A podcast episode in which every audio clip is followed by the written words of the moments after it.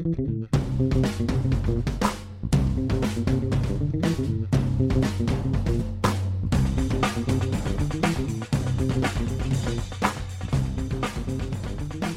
there, it's Gary Parrish. It's Thursday, January 18, 2018. Welcome back to the Eye on College Basketball Podcast. Matt Norlander is here with me, and there is no place to start other than South Carolina's win over Kentucky late Tuesday. The Devan Downey game uh, looked a lot like January 26, 2010. Nobody got 30 points, five rebounds, three assists, and two steals like Didi the GOAT once did, but Chris Silva got 27 points, eight rebounds, and a block. That's not bad. And how much fun was South Carolina over Kentucky, Norlander? Felt like 2010 all over again. Man, you know, I was watching that game, watching that game, and uh, Kentucky was in control, and I shot out this tweet that was just, you know, like South Carolina could really use Devan Downey right about now, and it's just one of the things you just send out. And at that moment, I don't remember what exact point in the game it was. They were definitely down double digits, and I definitely thought they were going to lose and that did not happen. They came back. That game had way too many foul shots. Kind of a brutal game to watch in many in many respects, but it definitely gave us uh, another another another podcast highlight.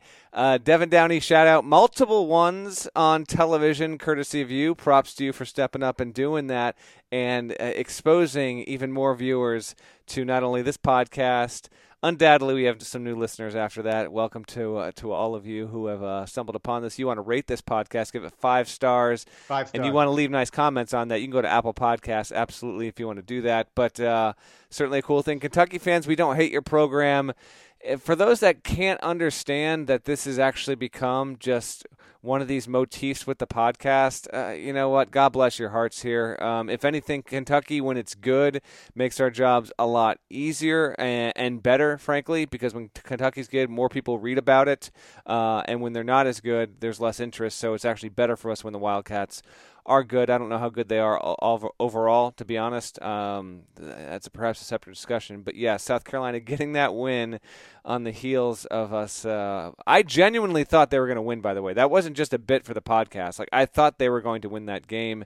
Sure enough, they have. The SEC picture is totally muddied at this point. And uh, yes, yes, indeed. Shout out, Mr. Downey. Uh, nice and early uh, shouts on this podcast. I thought I was going to get reprimanded Tuesday night in studio. Um, your story is similar to mine. I thought that Kentucky was going to win the game because they're up 14 points with like 12 minutes to go. Uh, you know, they're on the road, sure, but there was nothing that had happened in that game to that point that made you think South Carolina is just going to rally and win. Like South Carolina is not even built to rally and win.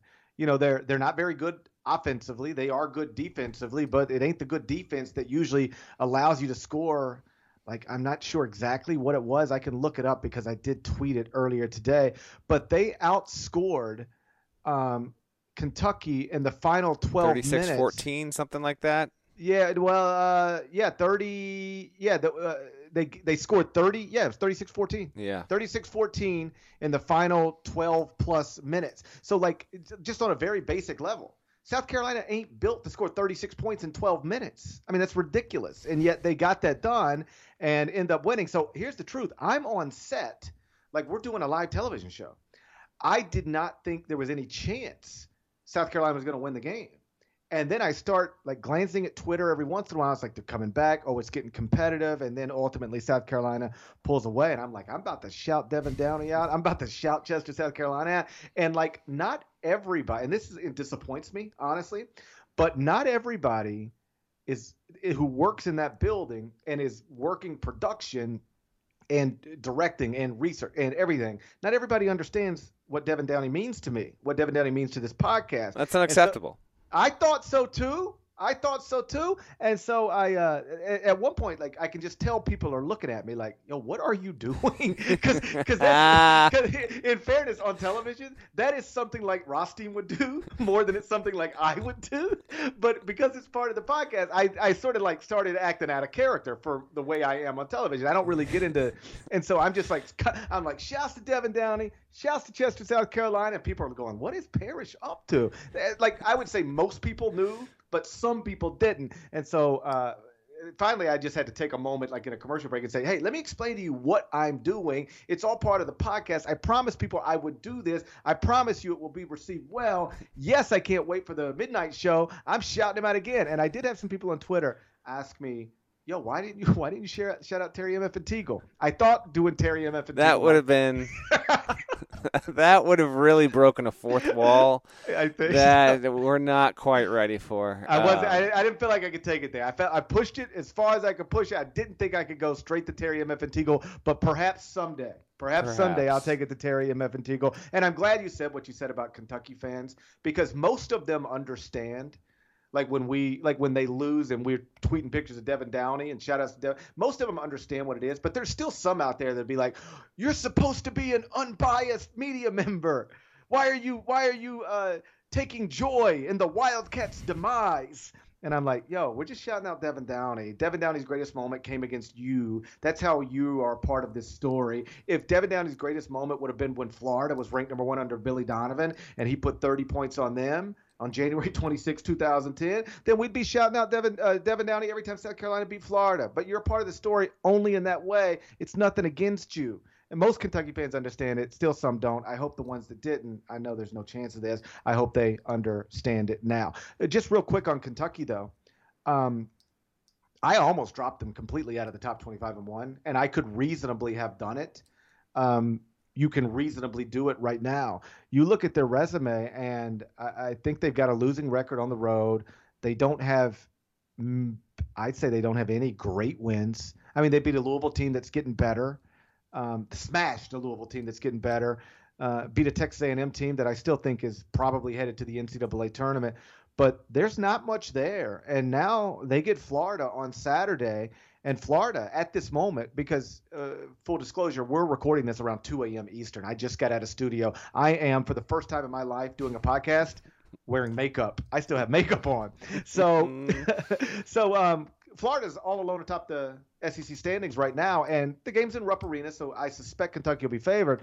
Um, but they could be running into a, a little bit of a situation here because if you can't get the Gators at home, um, then you get Mississippi State at home. You should handle that. But then it's at West Virginia. Then you come. That's tough. You're going to be underdog there. Then you get Vanderbilt at home. That should be fine. But then you got to go to Missouri. Then you got to get Tennessee at home. They've already beaten you once. Then you got to go to Texas A&M. That's tough. At Auburn, that's tough. If this goes the wrong way on Kentucky, it won't be the most shocking thing in the world. Right. I, I hit on that uh, quickly in a sort of a things to know post after that game. Kentucky with these road tests still to come, and listen, they didn't have Quade Green. I get that. You had Jared Vanderbilt make his debut, and I thought he actually showed some good stuff there. Maybe this all clicks, but I'm not all there yet, and to me right now, Kentucky looks destined to be in that purgatory seven to ten seed range where you're facing a one or two seed in the second round. And of course, if you're a one or two seed, you don't want to see Cal and that talent in that spot. Right. Um, but I think that is where this program is going to wind up. It's I think it's still going to get into the tournament with ease. Um, the SEC is an absolute cluster. It, I I don't know what's going to become of this league. Uh, Kentucky will keep its head above water, but with the amount of road games it has, like I don't think it has a shot against West Virginia. Like no shot. And when it doesn't have a shot against West Virginia, and you're going to look at its best wins, it's just not going to be a situation. I do not believe, unless they are able to win the SEC tournament and, and get one or two big wins against you know whatever teams might be first or second or third in the league at that point. Um, I don't think they're going to have a, a, position there to be like a four seed. Certainly not a three seed. Um, so we'll see. But yeah, you know that that is where we are with Kentucky right now. Quade comes back and looks good, and Vanderbilt turns into like Kentucky's second best player or something in short order, then we'll readdress maybe some mea culpas. But at this point, no. This is this is just a team that still has a lot to prove, very young, and looks like it's it's headed toward a, an unusual position for them in the tournament. And I say that knowing full well they had that one year where they were an eight seed, beat Wichita State, and wound up making the championship game oh, they'll still have an opportunity to be an eight seed and make the championship mm-hmm. game because they still are super duper talented, but um, they are more talented than they are good right now, if that makes sense. And if they were to get an eight seed, because I do think, at least right now, they project to be in that range. How about this? This is not a project, uh, prediction more than it's just a possibility. One seed Duke, eight seed Kentucky. Would they ever do it? Uh, they they would do it. It wouldn't be intentional. Um, no one would ever believe that. Uh, Right. that would be compelling as hell, uh, especially this year. Um, that would really be something. But Duke's got to get there too. That's no guarantee either. Uh, let's uh, move on to something else that happened on Tuesday night, and that's that Trae Young turned the ball over 12 freaking times. That- How about the stat that that had not happened? A high major player, 10 turnovers, I mean, 12 turnovers in a game since 1999, since my senior year of college, back when I had a full head of hair. I didn't see this stat. Um, so can you give me the conference? I, I don't have it. I could probably look it up real Okay, quick in, a, in a mind then. Twitter in a Twitter search. Let me just do Trae Young. Trae Young. I don't know who that would have been in '99. 1999, 12 turnovers. Let's see what we get. Um, Real time results here. Florida State's Delvon Arrington had 14 against Auburn December 5th, 1999. Delvon Arrington, you are getting a shout out right now. I've never heard of you in my I- I- life. I could totally see him getting added to the Terry M. Teagle. He's not. There is no shot. Shout This is a one time deal, and it's almost 2 a.m. That's why we're shouting out Delvon Arrington. Trae Young at 12 turnovers. He leads the nation in points, uh, assists, and turnovers at this point. Um, Steven Schramm, I believe, no, was it Brett Strelo? I think pointed this out. Uh, former beat writers uh, and the great state of North Carolina, who did a uh, great job covering uh, the ACC over the years, um, pointed out, hey, Steph Curry actually had a game. I believe it was like the first game of his career where he had 13 turnovers in a game. Hmm. And if you look at the NBA, you know James Harden is is near the top annually of the list of turnovers. Um, so it's not the worst thing in the world. This will be a thing. Um, and I actually, weirdly, I pointed out uh, Trae's turnover pension in the Frosh Watch on Tuesday before this game because he had had nine over the weekend. And part of it's because they play so many possessions. Part of it's because his usage rate's so high. Part of it's because he really just has the ball in his hands so much. Um, it can be a detriment. Not all turnovers are created equally. Some of these turnovers are certainly bad. Uh, now, now Oklahoma goes on the road and loses. This was actually while he was he stumbled a little bit against Texas Tech, and West Virginia clearly got in his head. The stat lines there, for the most part, were still fairly acceptable. Here, even though I think he got to 20, um, it was a truly bad game. Like, it was the first game of his career where he was actually bad. Like, he was a detriment to his team more often than not, in my opinion. And I don't know if this is going to be anything where we see a continuance of this. Um, it also speaks to the fact that Trae Young is the most discussed player in the in the sport this season uh, to this point, and probably will be going forward. And when he has something like this, it's so glaringly obvious we're going to pick it apart, as perhaps we should. It doesn't really take too much away of, of all the insanity that he's uh, been able to produce at this point. Um, but we wait and see how how he rebounds. He just he cannot like three or four times a game he'll just make a, a flat out bad pass. He'll force something. And uh, credit to K State for getting a huge win there. Weber's team needed that um, just you know to keep keep a pace toward uh toward an at large bid. I think what has happened on some level, and I believe his father alluded to this, um, he's gone from being allowed to do a lot to trying to do too much. And that's how you end up with 12 turnovers. That's how you end up, you know, t- taking 21 shots. He did get to 20 points. Um, he it took him 21 shots to get there.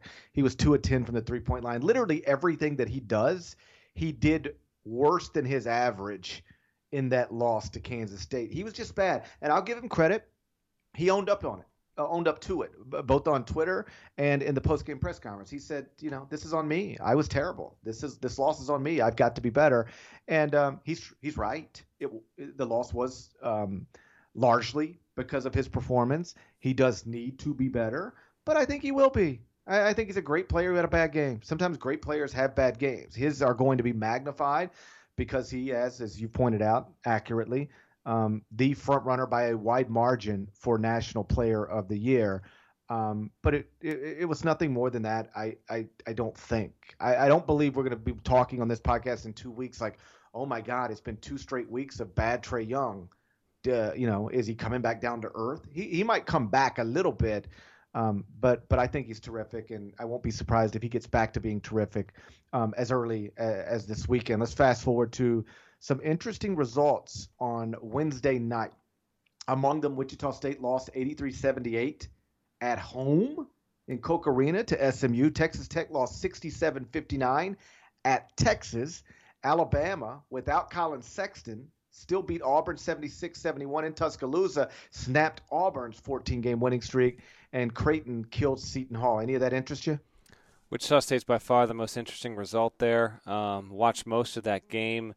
Shake Milton went out of his mind. He was awesome. Um, you know, some of our cohorts in the in the college hoops writing business uh, were, have been commenting on on Wichita State's lack of uh, consistently good defense. I think that is valid at this point. I still think that this team's personnel is actually capable. Like I don't think Duke's going to turn into a really good defensive team. I just don't think that's possible. I actually can see a situation where Marshall like we get to the AAC tournament and it's like, oh, look what Wichita State's done over the past 10 games. What did Gregg right. Marshall tweak in order to get Wichita State back to the high level that they're at? I absolutely can see that happening, largely because I believe in the defensive prowess of most of these players because they've proven it before. That was a weird game.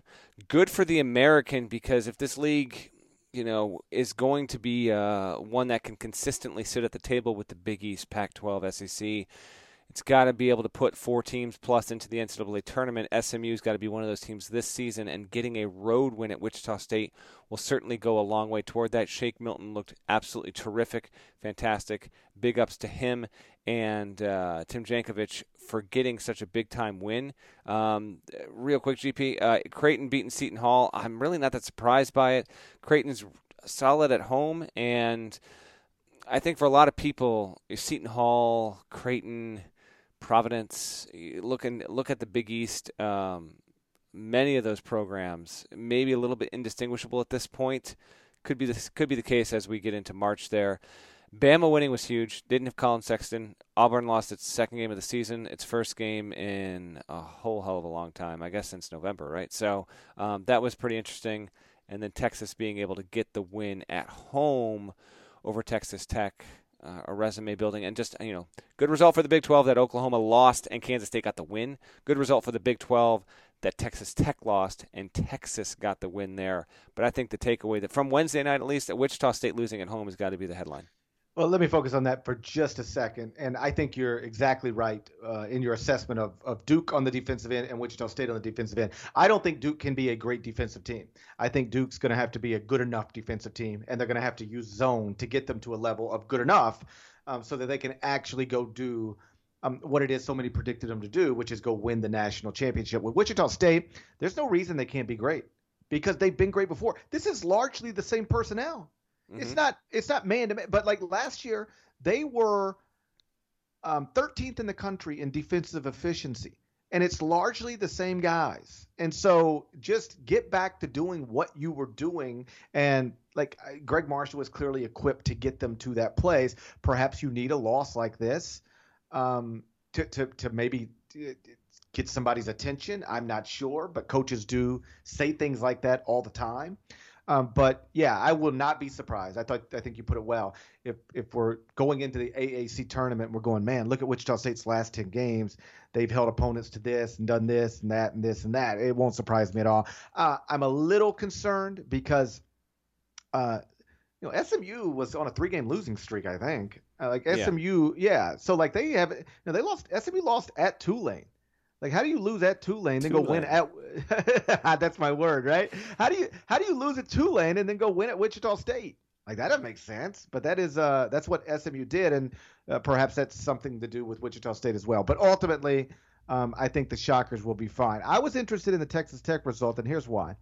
Earlier today, I was talking to somebody who's this, let's just say close to the Texas Tech program, and one of the things I said was like, you look around, and yeah, there are really good teams and by the way, Villanova destroyed Georgetown. And if, if there is an elite team in the country, that might be it. Like sure. that might be it. I mean, could they're just they're. I mean, the, the only loss on their resume, it, it took Butler like making 40,000 three pointers to beat them, and it still got competitive at the end.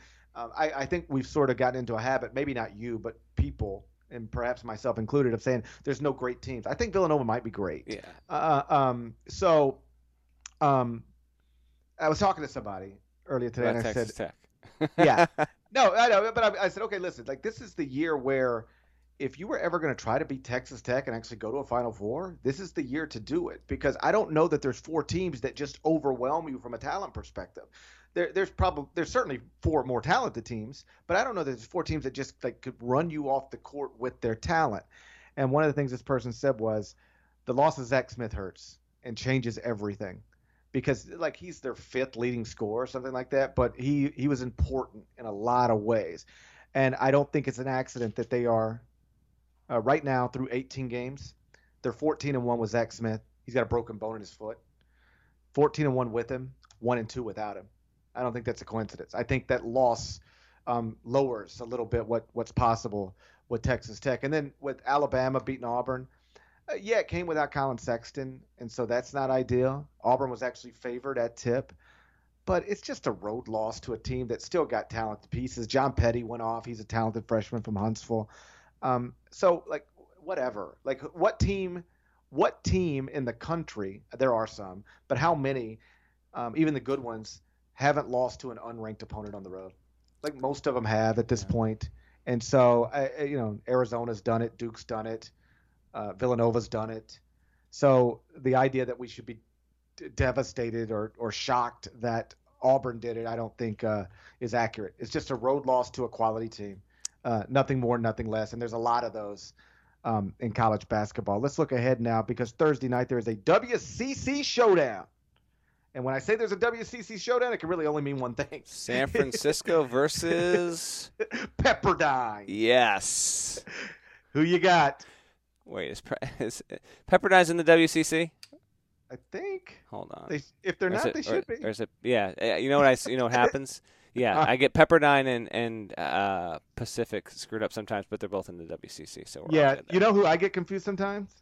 Pepperdine and Tulane. no. I don't know if there are two campuses. Tulane's a fine campus in, a is. tremendous city, but North New Orleans. Shout out to North New Orleans. but I believe Pepperdine is uh, annually in the top uh, top three of uh, best campuses in the country, right there with It's- UC it's Santa Barbara. Beautiful. Um, yeah, St. Mary's plays at Gonzaga. Astute uh, followers of this podcast, readers of the site, and college hoops diehards everywhere will remember that St. Mary's was projected uh, ahead of Gonzaga at the preseason, both in the polls, Gary Parrish's rankings, all of Mm. that stuff. And uh, Gonzaga, listen, St. Mary's has done well for itself after losing, um, lost to Washington State and lost to Georgia in November. And when that had happened, with St. Mary's' non-conference schedule overall, it just wasn't a great thing because even though Washington State wasn't going to be good, Georgia was going to be flirting with the tournament. Uh, it wasn't setting up that well. So now St. Mary's finds itself in a position where, unfortunately, because of the way Randy Bennett schedules, it it's, it's it runs into this problem often, and the problem is it basically has to either beat Gonzaga at least once, or if it doesn't do that, win every other game in league play if it really wants to have a shot at an at large bid. So the challenge now is can they get this win? They won on the road against Santa Clara and Pepperdine last week. Now they have Gonzaga, and then they get Pacific on the road on Saturday. I don't think so at all. Gonzaga's been largely off the radar since PK 80. Um, I think Gonzaga is a better team, and I think it's going to win this game by double digits. I think Gonzaga's a better team. I don't know about double digits, but it certainly wouldn't surprise me. But I just don't. I'd be surprised if St. Mary's goes into the kennel and and wins. Like you play this game uh, at St. Mary's, then then probably my prediction's different. Although if you look at KenPom right now, Gonzaga, at least according to it, would be uh, favored uh, at St. Mary's by a point. So the Zags are actually, I believe this is true right now. Trivia time. You ready? Okay. Three teams right now, according to KenPom, are projected to be favored in every remaining game on their schedule.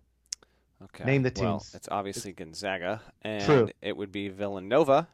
Also true. What's the third? I don't think you'll get it. All right, hold on. Swear I'm not even. I'm not looking at anything. Just give me, uh, give me 10 to 15 seconds here. You Mhm. don't think I'll get it, which means it's got to be a smaller school. Win their remaining games. Okay. Every remaining game on their. It doesn't mean they'll win them all. It just means that at tip off they they should yeah, be yeah, yeah. favored They're, in they're each of them. projected to do it. You know, you know who my guess is? Hmm. Vermont. It is not Vermont. Damn. Although it, it could be Vermont. Let me look. Let me make sure. I didn't even consider Vermont. Okay. Okay, so you're just. Son of a bitch. It is Vermont. Vermont is also. Okay, there's four. Oh, okay, baby.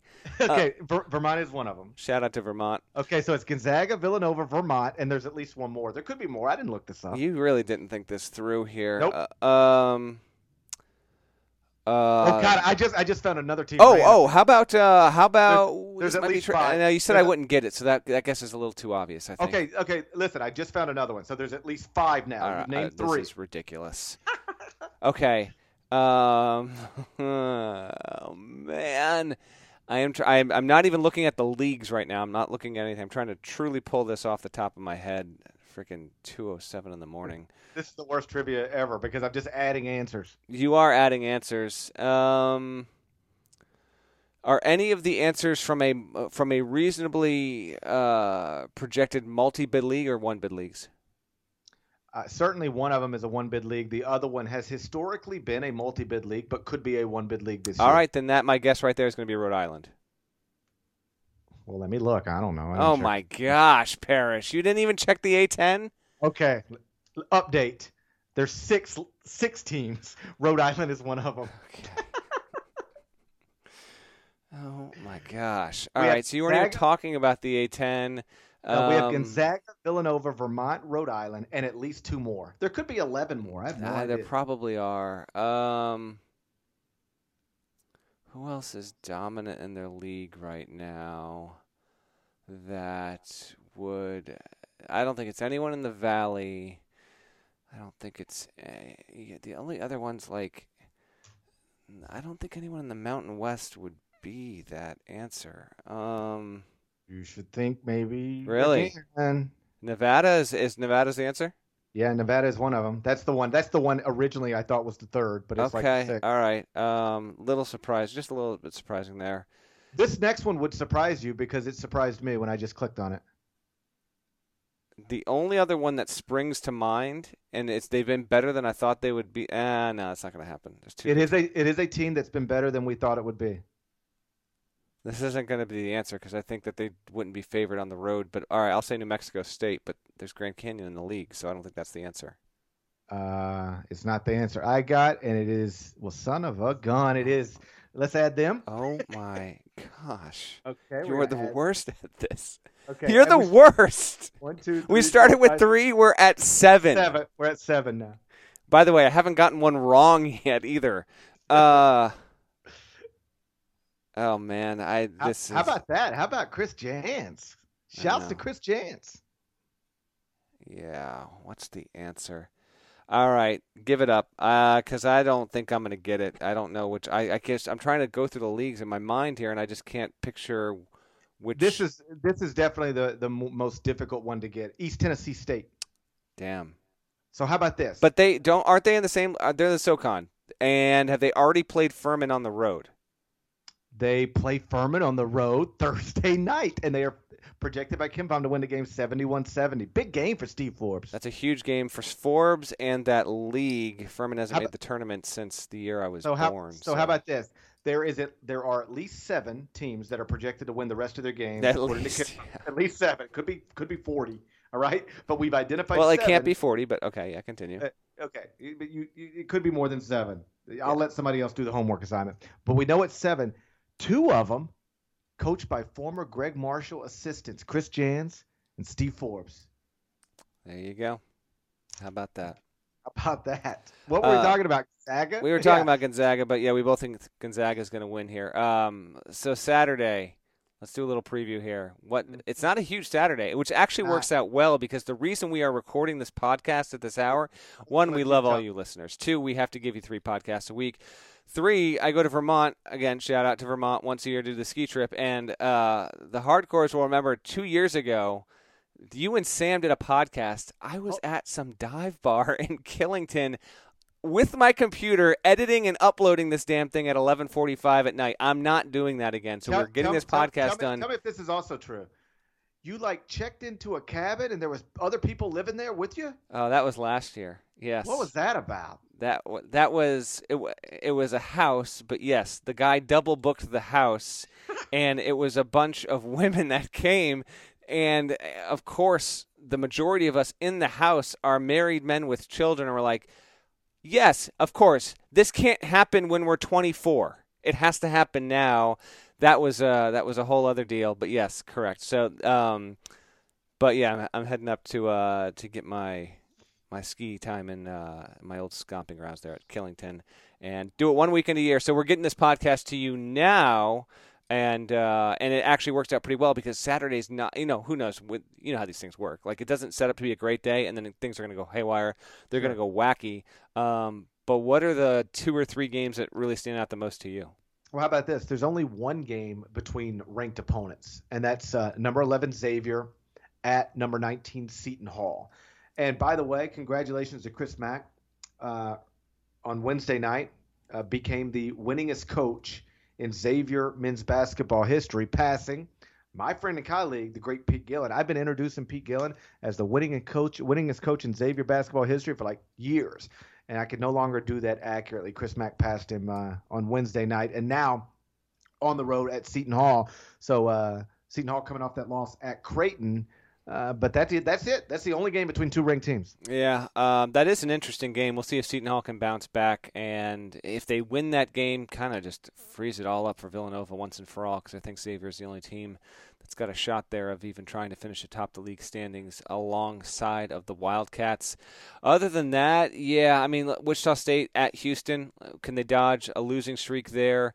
TCU can it climb up in the standings. It goes at K State, or can K State take advantage? Kentucky, obviously, we mentioned they got the home opportunity against Florida on Saturday. We'll see what happens there. Uh, Trae Young plays at Oklahoma State on Saturday, um, and then Notre Dame plays at Clemson. So, as we mentioned, Notre Dame at Clemson, one, um, Fighting Irish are going to need some wins in a hurry here, but Clemson is interesting because it's at like 87% right now at 247 Sports Crystal Ball that the number three recruit in the country, Mm. Zion Williamson, is going to make his verbal commitment on Saturday. I'll be uh, at a pre ski, as they call it there. Um, and I don't know if there's any real shot that it's not Clemson at this point. Because I'll just, like, from what I, I'm not a recruiting dude, but from what I'm hearing, like, people are expecting Zion, whose stepfather attended Clemson. He's long been uh, courted as like stay in stay in state. You know, Clemson, South Carolina, be a local hero.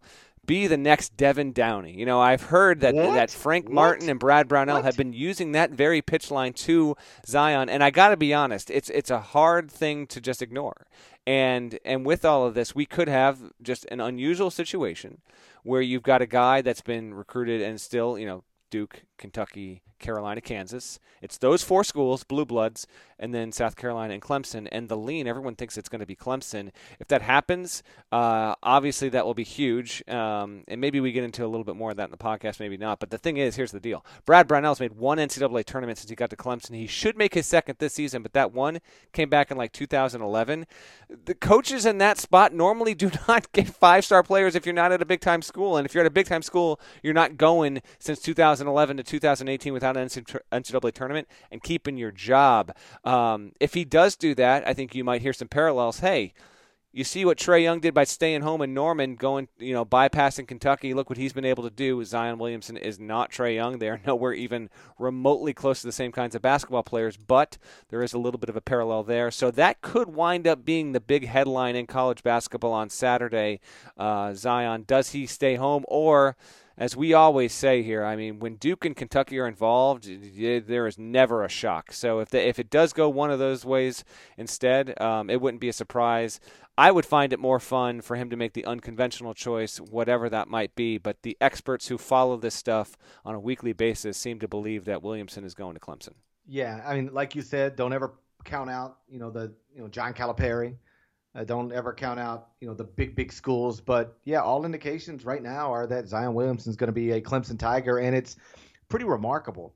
Um, I don't know how much has been written about Brad Brownell, but I mean, he was very close to being fired at the end of last season. I mean, there was a day during the NCAA tournament.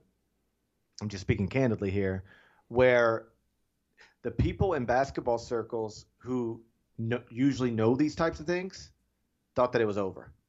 Like th- I believe it was during the ACC tournament after Clemson had already been eliminated, but it was like, yeah, they're yeah yeah the Brownell thing's going down today. It was like it was like gonna. I mean, honestly, as long as it would, eh, they're gonna move him and they're gonna go get Will Wade. Yeah, yeah, yeah. That's right. Yep. The the Clemson graduate, right? And it was like people clearly it wasn't going that way. But if you remember, it was like reported, like Brad's meeting with his athletic director, and uh, but like uh, off the record, people were saying, yeah, this is this is probably it. But it wasn't.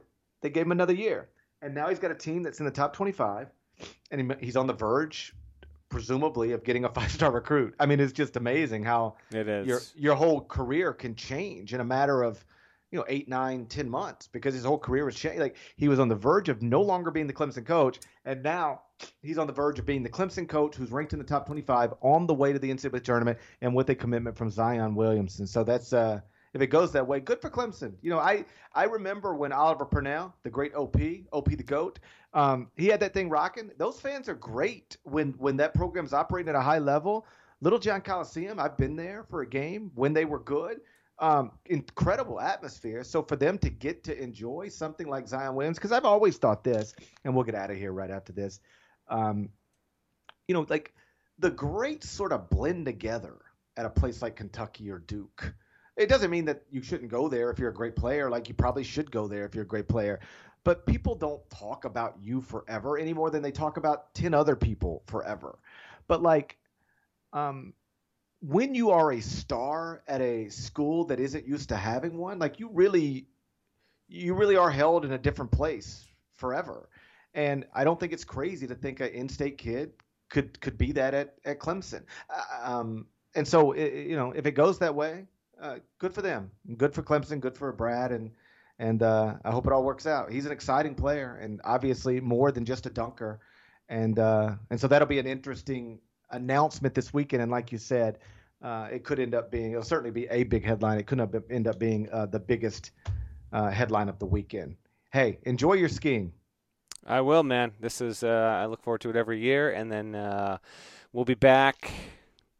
I think Sunday night, I believe. Um, so for those that are going to be, are, are you are you are you back home Sunday night? Yes, I will be driving back home on Sunday, so we will be good we will be good there because you fly uh, back on fly back. well, well, that's what I was about to say, and we could probably discuss this off the air. I'm not flying back on Monday. I'm not in studio Tuesday night, and so uh, oh. because I I think we only have one game, and maybe they're doing a different studio set for that. But this is the one week the rest of the season where I don't fly back on Monday. I actually fly back on Tuesday so well, let's we see what it, the weekend gives us, and see what the weekend gives will, us. It'll we, be a surprise. We will play it by ear. This is absolutely a pot. For those listening, this doesn't impact you whatsoever. In fact, I'm telling you right now, I'm not uploading this right now. I'm going to bed. But we are recording at 2:18 in the morning.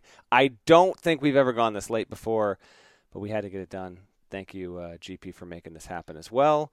And have a safe flight back. And uh, yeah, we'll talk to you in a few days it is never up to me about whether the flight is safe. I just, I just, I, I just also I know. I know. I just get, I just get in the seat and I buckle up and I, uh, you know, uh, just read and rank basketball teams. But thank you. I appreciate Remember when thoughts. we said we were this was going to be 25 minutes? It's now 38 and a half. We have never or almost uh, the only way we do a 25 minute podcast is when we actually have a hard out. Like yes. like I've got to do a video or my kid's about to burn the house down or something like that. Um, but short of that, we're always going to be right around this 38 minute mark. Shouts to Devan Downey. Shouts to Chester, South Carolina. Shouts to Terry M. F. and Teagle. Shouts to Delvon Arrington. And please go subscribe to the I've already forgotten who that is. subscribe to the Eye on College Basketball Podcast. Please rate it favorably. It really does help. Uh, five stars and nice comments. That's all we ask. We'll owe you forever. We'll talk to you again on Sunday night. Till then, take care.